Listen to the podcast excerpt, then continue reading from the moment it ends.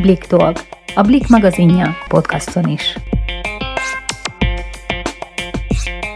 Sziasztok, én Csatári Henriett vagyok a Blik újságírója, és Sobert Larával fogok beszélgetni, ki az állarcos énekes legutóbbi leleplezettje. Szia Lara! Szia, szia Hani! Lara, nagyon sok kérdést küldtek neked a Blik olvasói, ugye meghirdettük az állarcos énekes után, hogy lehet tőled kérdezni, és most ezeket a kérdéseket fogom neked feltenni, de mielőtt belevágnánk, szeretném megkérdezni, hogy hogy vagy, hogy érzed magad, hogy telt az elmúlt két nap, mióta kiderült, hogy te voltál a fagyi a műsorban. Nagyon-nagyon sok kommentet és üzenetet kaptam a barátoktól, a rajongóktól, családtagoktól, mindenkitől. Mindez az üzenet, amit kapok, ez nagy részében pozitív, és alig találok negatív kommenteket vagy hozzászólásokat. Hihetetlenül jól esik, tényleg nagyon-nagyon jól esik minden, minden egyes embernek a szava és hozzászólása. Azóta nagyon-nagyon nagy boldogság van. Akkor vágjunk is bele. Sosem jöttem volna rá, hogy te vagy a fagyi, pedig követlek Instagramon is. Hogy tudtad titokban tartani?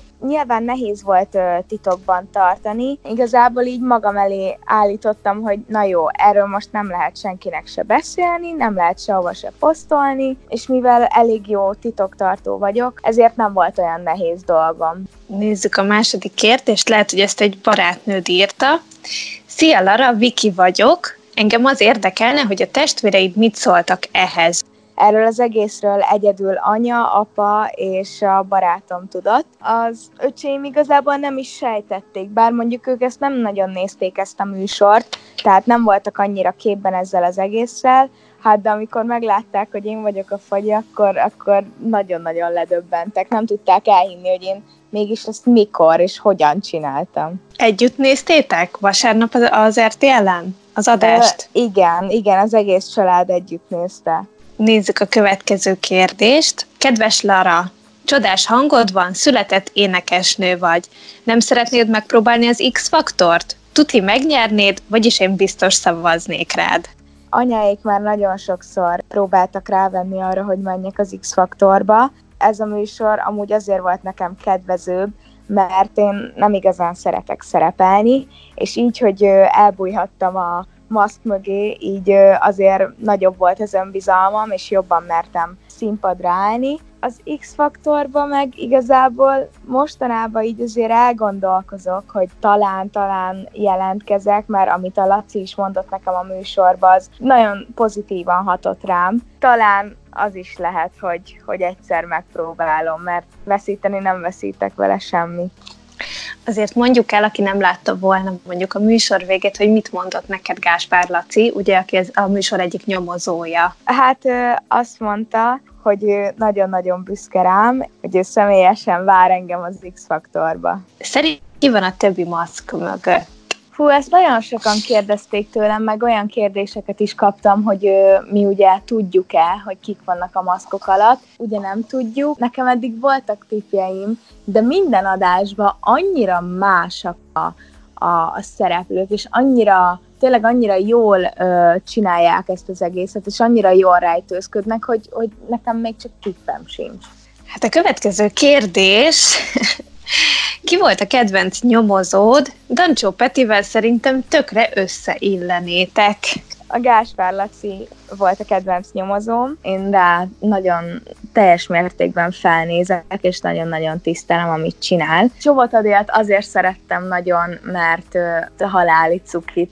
Ez meg no comment, ez a Dancsó Szerintem ezt, ezt, ezt engedjük el.